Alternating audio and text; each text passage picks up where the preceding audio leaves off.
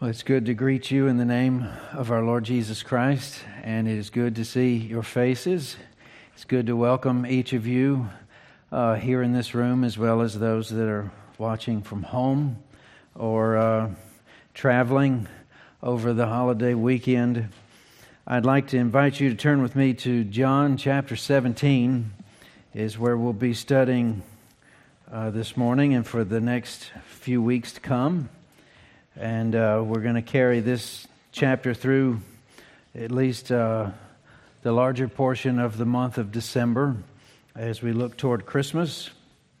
Uh, we begin um, our Advent this morning, and uh, that's what these candles down here are for. We'll light that, that fifth and final white candle on Christmas Eve together.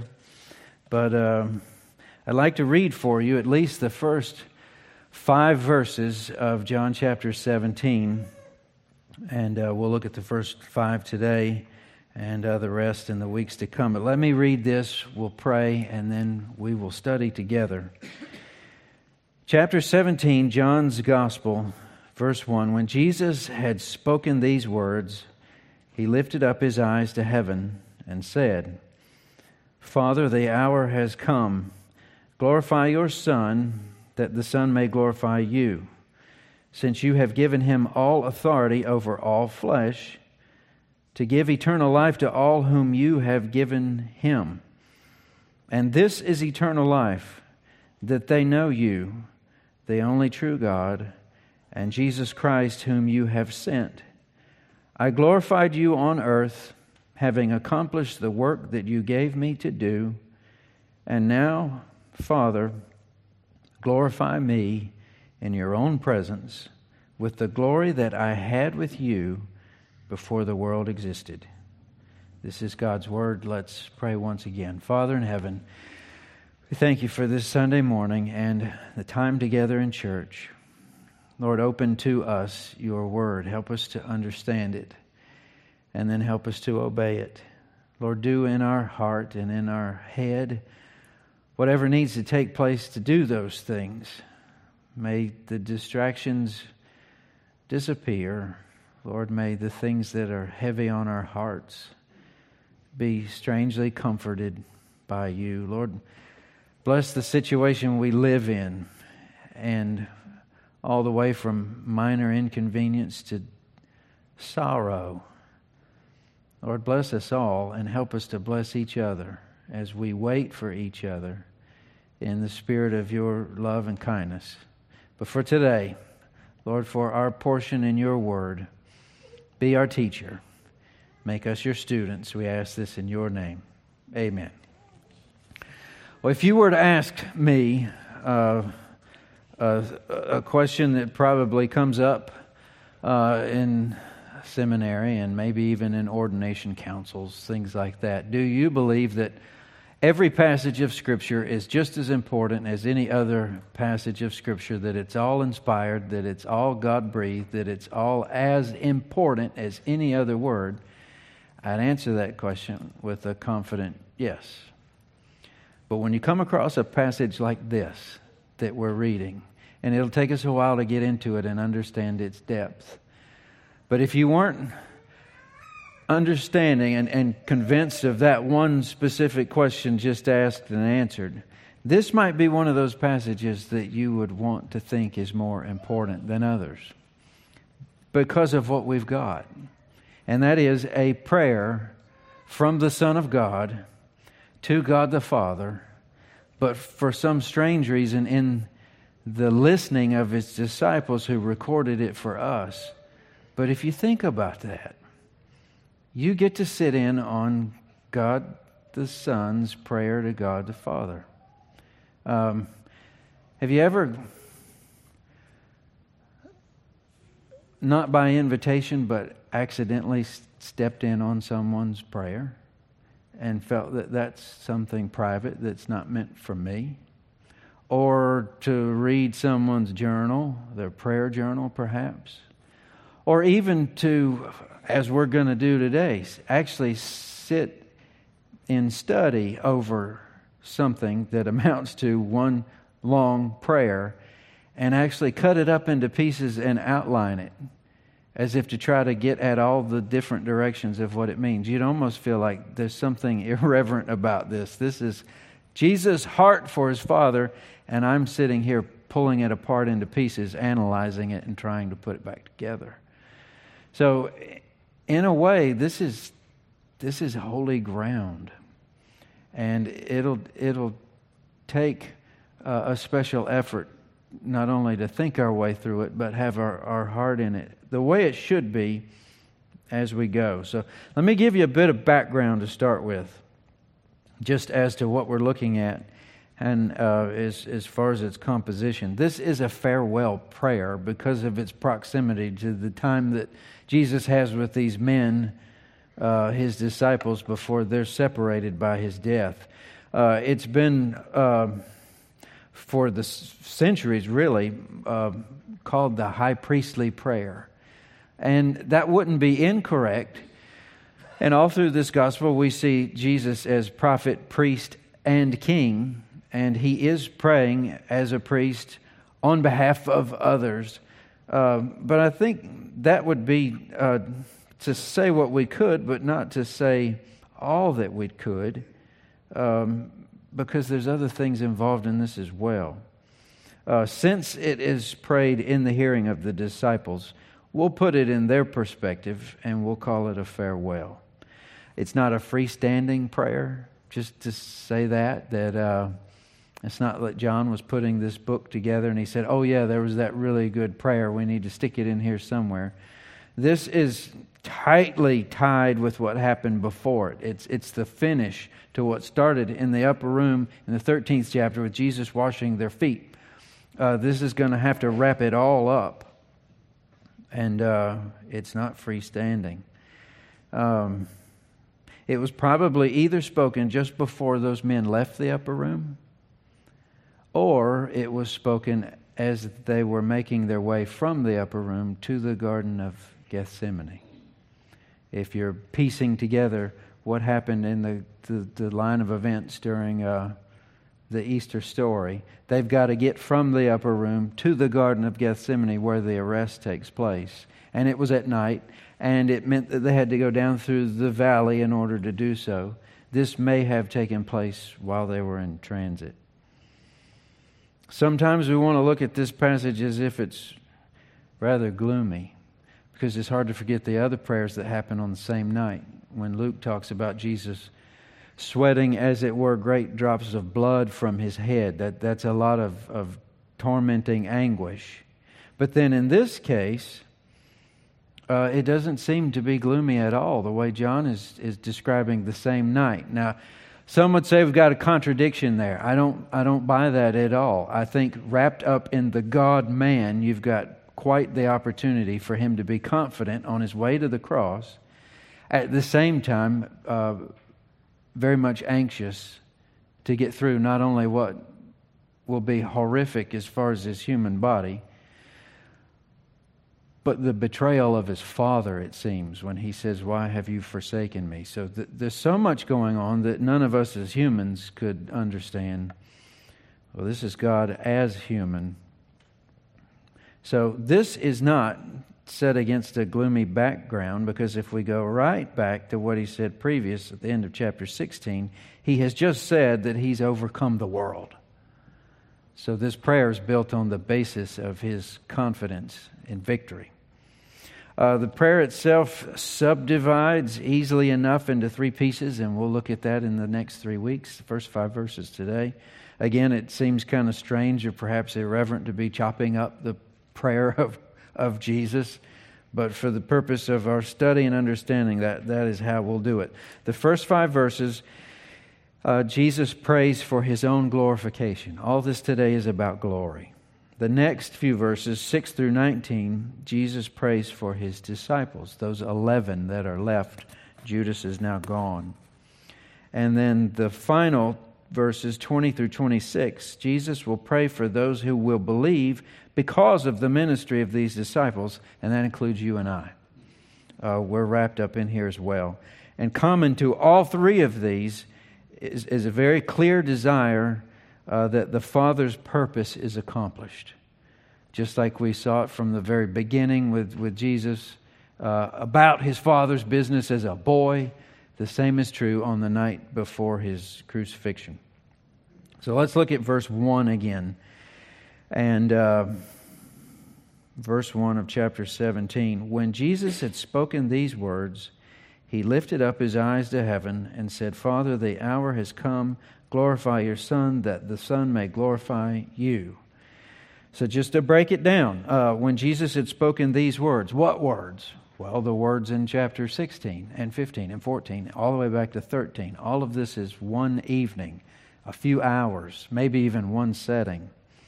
So, uh, when he'd finished those things, he lifts up his eyes to heaven and begins to pray.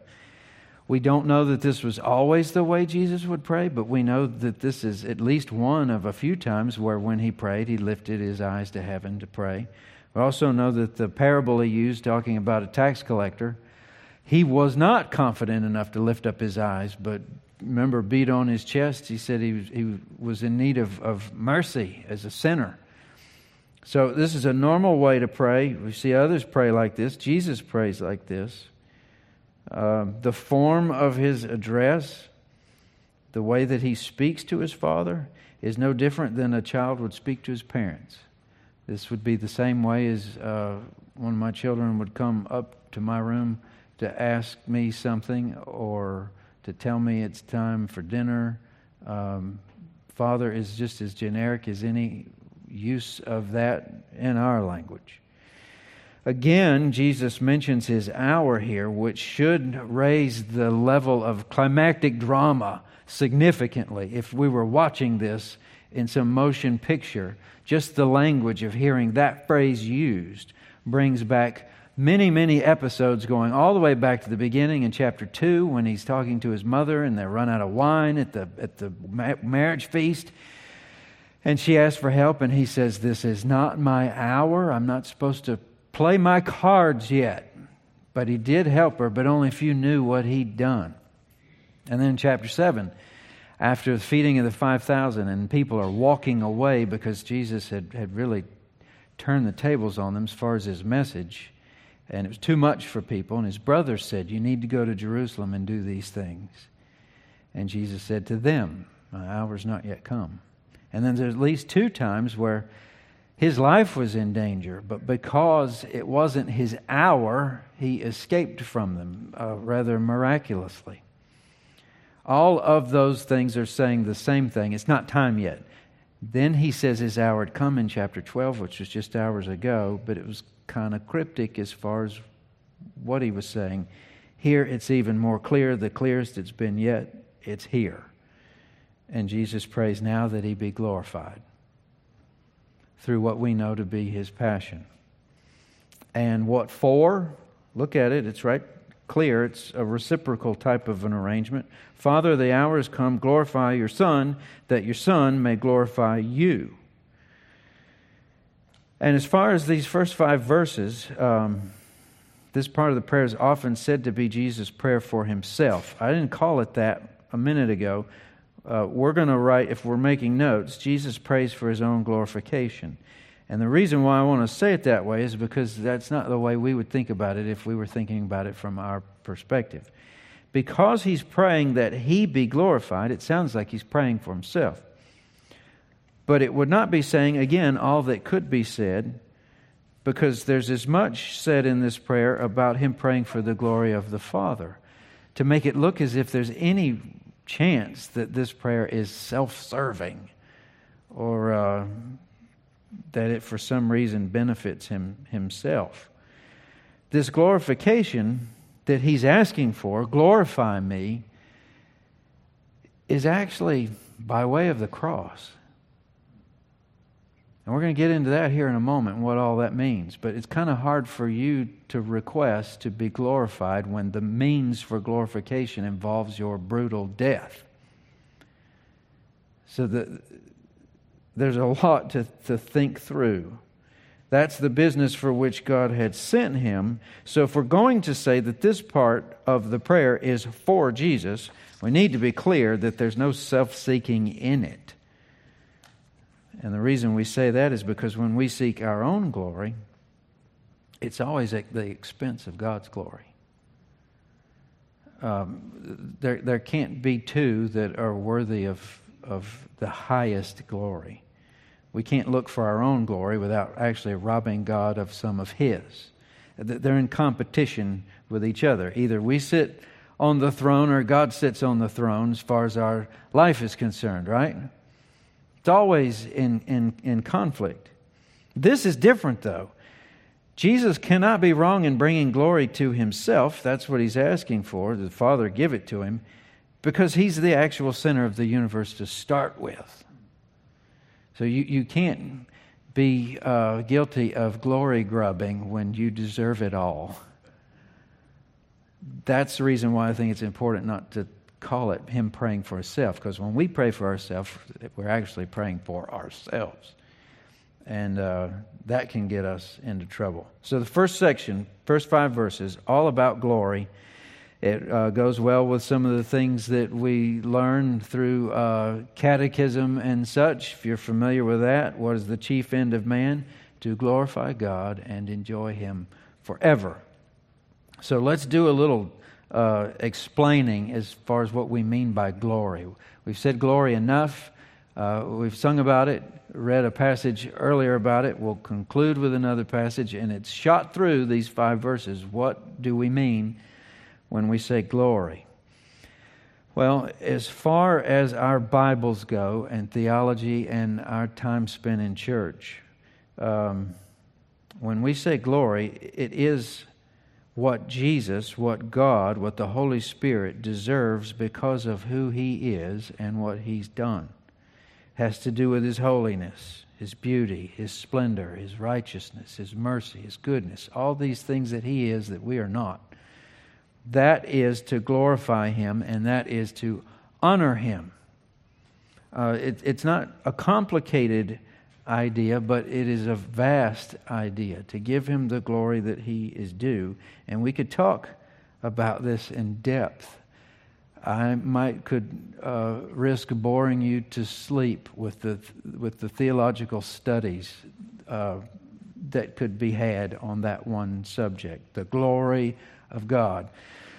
But for the sake of understanding it and getting through this in a timely fashion, to be able to, to say, I, I think I know what these five verses mean and how I should obey them, I would like to explain them the way I heard them explained recently um, by a pastor named Kevin DeYoung. And uh, he sets this up as the way you might explain the concept of glory to a child both glory as we understand it and glory as it should be understood as what God Himself deserves.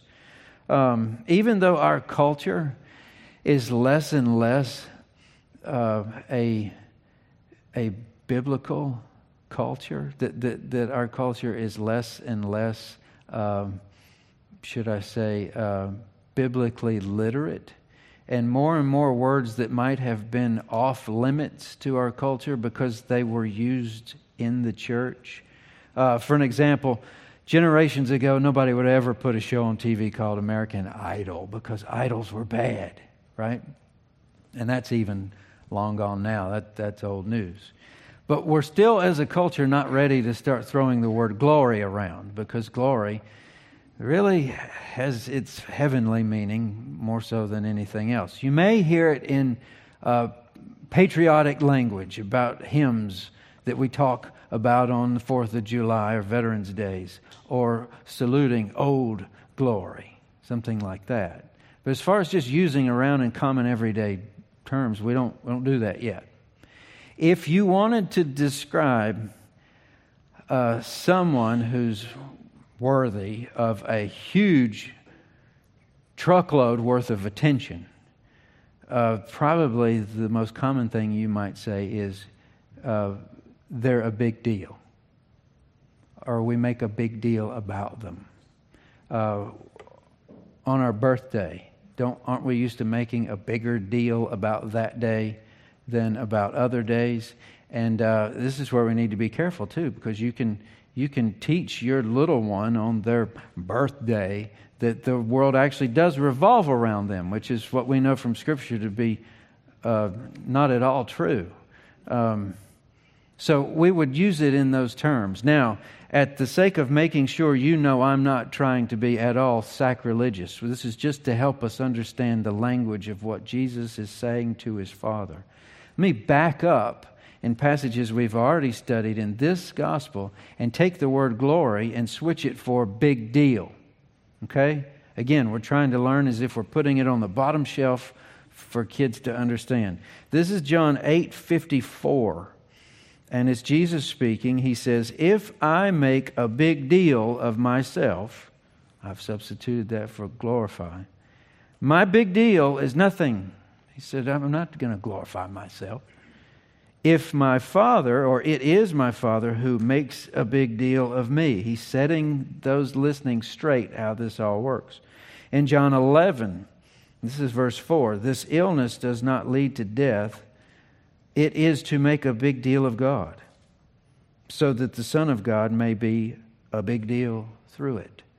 It's gathering attention, it's, it's drawing uh, something that is not uh, deserving of everyone else around. All the attention, the glory is being drawn toward the Father and the Son here. John 12, this is just hours earlier to where we're reading. 1228. Father, make a big deal of your name. Then a voice came from heaven I have made a big deal, and I will make a big deal of it again. You kind of get the picture? And then back to where we started, verse 1 of John 17. Father, the hour has come. Make a big deal of your Son, that the Son may make a big deal of you. That's his prayer. All the attention that is worth who you are should be given to you. Now, take that and then think of it from your own perspective if, if we are being made a big deal, or to be made a big deal, what, what are we saying? Uh, recognize me? Uh, give me an award, give me attention, validate me, give me credit for an idea that I had first, uh, give me the credit for having provided for this family. You just fill in the blank. Make a big deal out of me. But have you ever on your list of make a big deal out of me ended by saying, crucify me? That is how different, worlds apart, this is than any of the stuff that we think of, including his disciples who are thinking, make a big deal out of this man as he resumes the throne of David and frees us from Rome. And, and maybe picks one of us to sit on his right hand and on his left hand. Make a big deal out of all of us. But crucify him? That doesn't make sense in the slightest. But this is exactly what Jesus is asking for. Many of us would, would say any number of things. But what Jesus is saying is, be glorified in me taking their place. And this is precisely why we make a big deal out of Jesus and why we don't make a big deal of ourselves. He put himself in our place to give us eternal life back that we lost in the Garden of Eden. Look at verse 2. Since you have given him authority over all flesh to give eternal life to all whom you have given him. Uh, the thought of verse 1 carries through into verse 2, but actually as the basis of verse 1. The word since is uh, the connector there, and the glory that he's asking for in verse 1 is actually given on account of this authority that's mentioned in verse 2. The authority is over all flesh, and the authority gives him the capacity to give eternal life to all whom the Father has given to Jesus. It's kind of technical there. It, it, it's just a handful of words, but there's a lot going on. This doesn't mean that Jesus has authority over mankind the way a king has authority over his subjects as their sovereign, just because he's in charge. This authority comes by virtue of his having created everyone to start with and has been given the authority based on the work he's about to complete to give them their eternal life back that was lost because of their sin. This is a massive amount of authority. And who gets the gift of eternal life? It's quite simple. All those that the Father has given to him. Now, we could camp out here for uh, a long uh, seminary level course or a big fat debate. Um, there's a lot wrapped up in this, but it is as predestinarian as it smells. And the truth is, we're looking into things we don't understand. We're looking into the agreement between the Father and the Son that was made before the foundations of the world were ever laid. And all we know is that a number of us, not all of us, but a number of those He created were given to the Son. And the agreement was that the Son would take their place to give them back the life that was lost.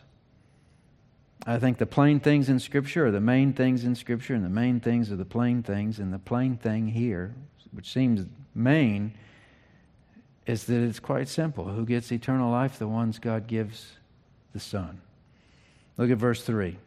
And this is eternal life, that they know you, the only true God, and Jesus Christ, whom you've sent. Interesting that Jesus is talking of himself in the third person here but the mechanics are what we've known to be true all through the Gospel of John. It's something of a definition of this eternal life here. This is eternal life. So if, you ever want to show someone asks the question, so what is this eternal life you're talking about? Well, here's a very basic definition.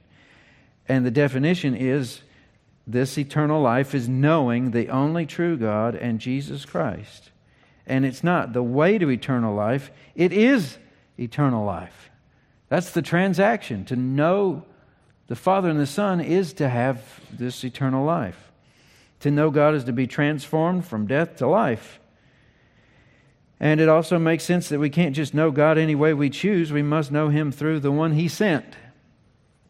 That's right out of verse 18 of the first chapter of, of John's Gospel. We'll look at that here. But um, what I do want to show you here, because I think this is uh, really an, an absolute vacation for the mind, those of you that like to think through things.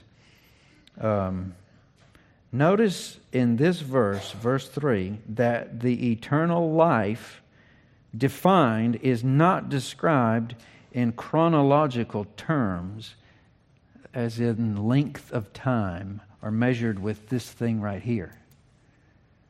Isn't that the way you always think of it? Even if you're explaining it to your kids or witnessing on the street or something, when you talk about everlasting life, don't we all want to frame that in a forever? It's hard to think about because forever is forever, right?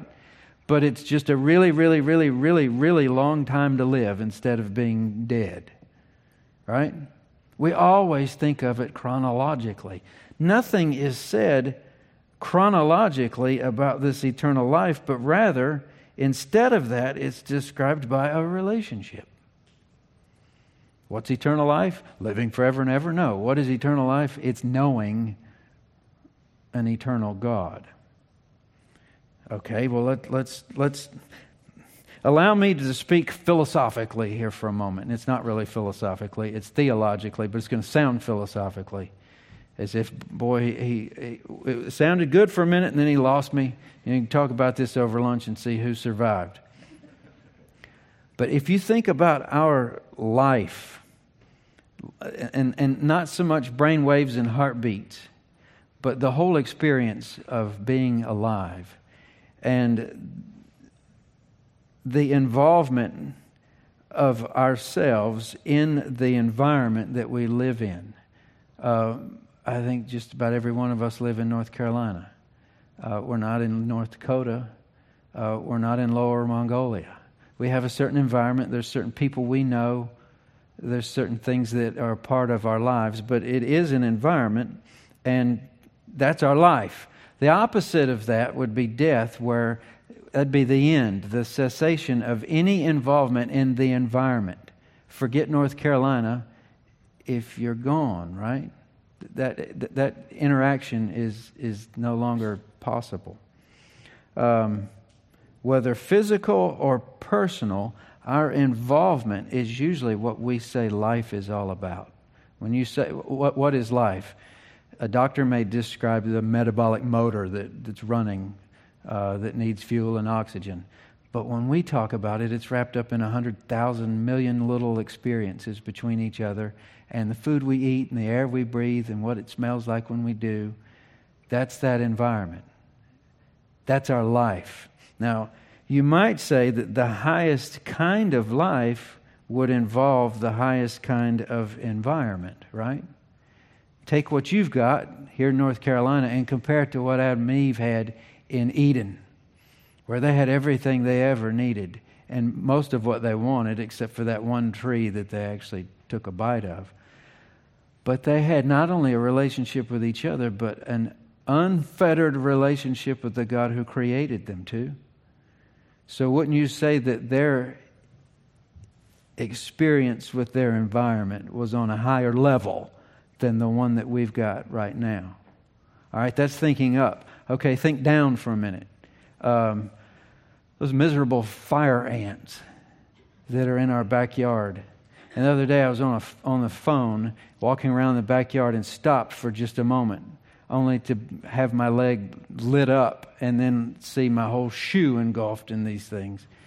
They're perfectly happy to live in that little ant hill and tear the yard up. They're already working on those pavers out front, I can see. Their experience is nowhere near ours. Uh, we can fly in a plane, we can uh, go in a submarine in the ocean, and all kinds of stuff here on the land. They're stuck in that ant hill. So you kind of see the difference between life and that involvement. Take all of that and then think of this for the complete fulfillment of our being as it was created to be we need to know God. And the only way to do that is with eternity. Because we're doing our best in, in the Lord's house on a Sunday, all dressed up with an open Bible, and still most of this is mystery to us. It's going to take eternity to work on a relationship with a God, even to scratch the surface. So when Jesus says, Glorify me so I can glorify you because of the authority you gave me to give life to these people. And what is that stuff? It's to know God and to know the Son. This isn't enough to even find the edges of such a thing. To know God is going to knock the roof off this experience we have here.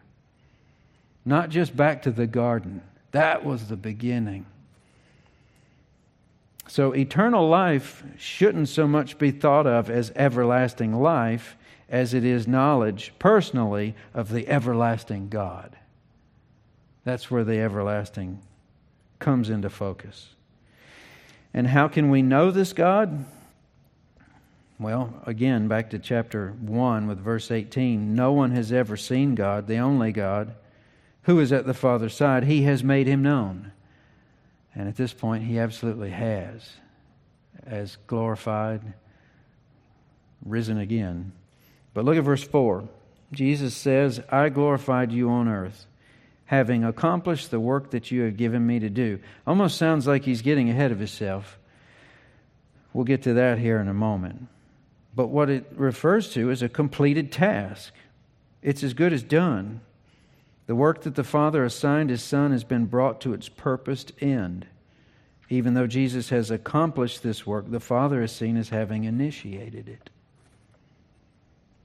And then by the time you get to verse 5, and now, you know, right now, Father, glorify me in your own presence with the glory that I had with you before the world existed.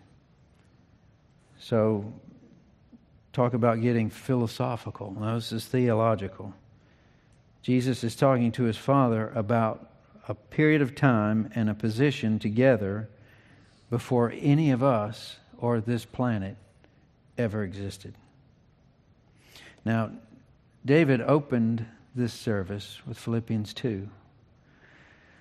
The passage from its Greek word is known as the emptying passage, where at a point in our time, God sent his Son from heaven into this world. C.S. Lewis describes this uh, by envisioning a man from a great height diving down into a very dark pool.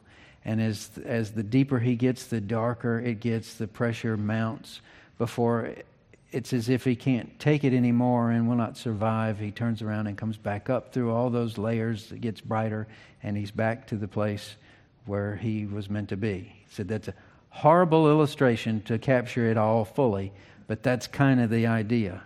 Jesus left heaven and left his glory as having put it aside to come do what was necessary to give us life. It's at this point that Jesus is asking, now that that work is complete, to reverse the process.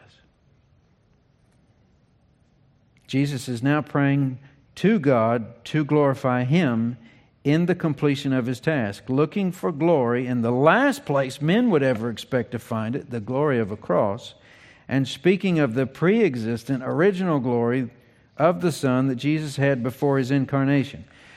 We don't know much about God. Jesus came here to help us with all that. Trying to understand what Him and the Father had before we were ever here is almost an impossibility.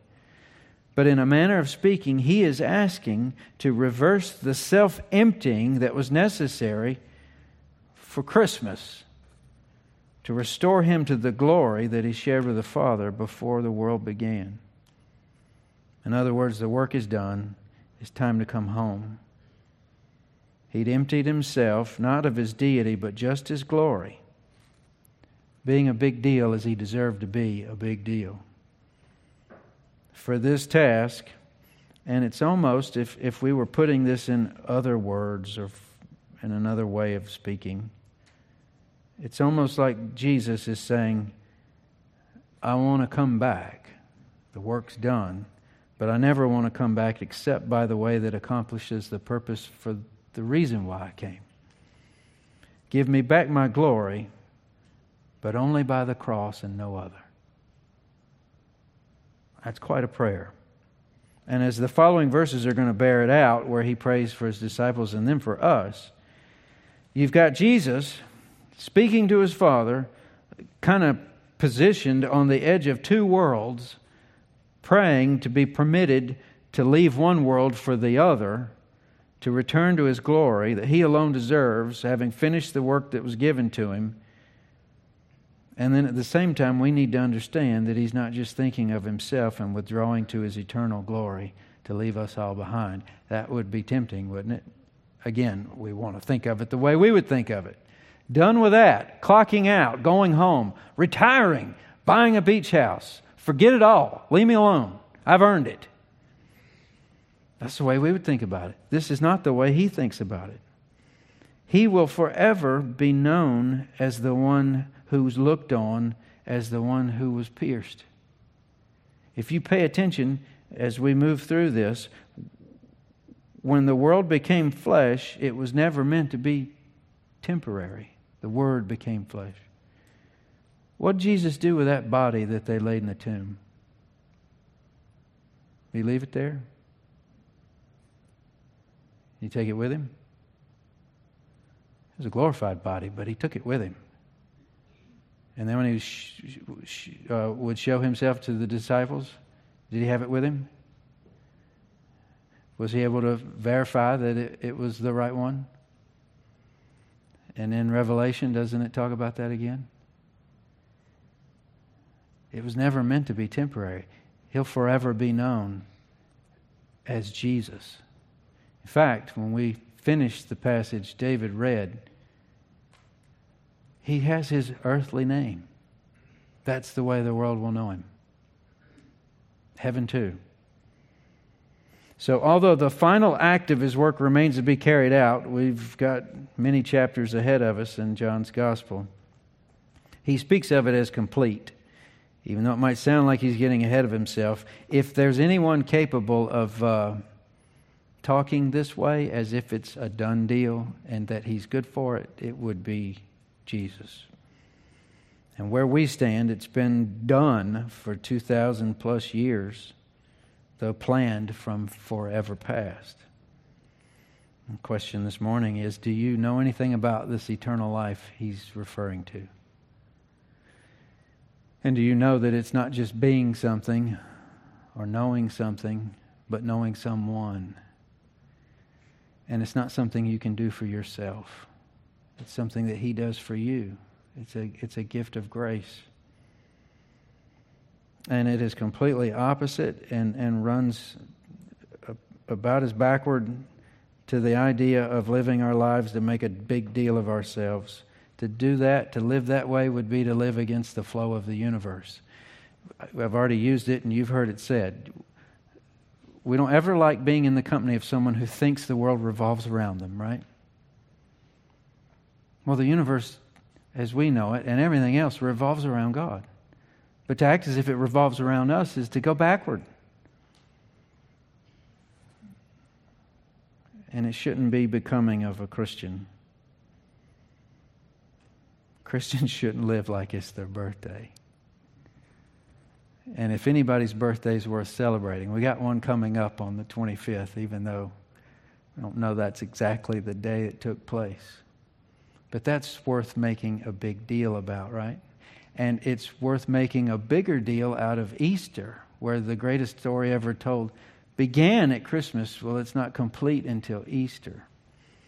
And this year, where we land in John's Gospel, we get to tie Christmas and Easter together over the next few weeks. So, we're going to sing a song to conclude our service. And uh, I believe it's fitting. It, it's not one we've sang for generations, but we've sang for months now. Come behold the wondrous mystery. And I think it does a, a grand job of putting into words all that we've looked at thus far. And uh, after we've, we've sung this song, I'm going to come back and we're going to light this Advent candle, tie some things together, and finish the passage that David started at the beginning of the service. But take the time as we sing this to put these themes together. It is mysterious. Why would it happen in the first place? The, the, the biggest question on, on, the minds of mankind is not why aren't there a thousand ways to get to heaven? Why is there any way at all? Why would he fool with us? Because he's worthy of this glory that none of us can understand. And that's what this passage has been about.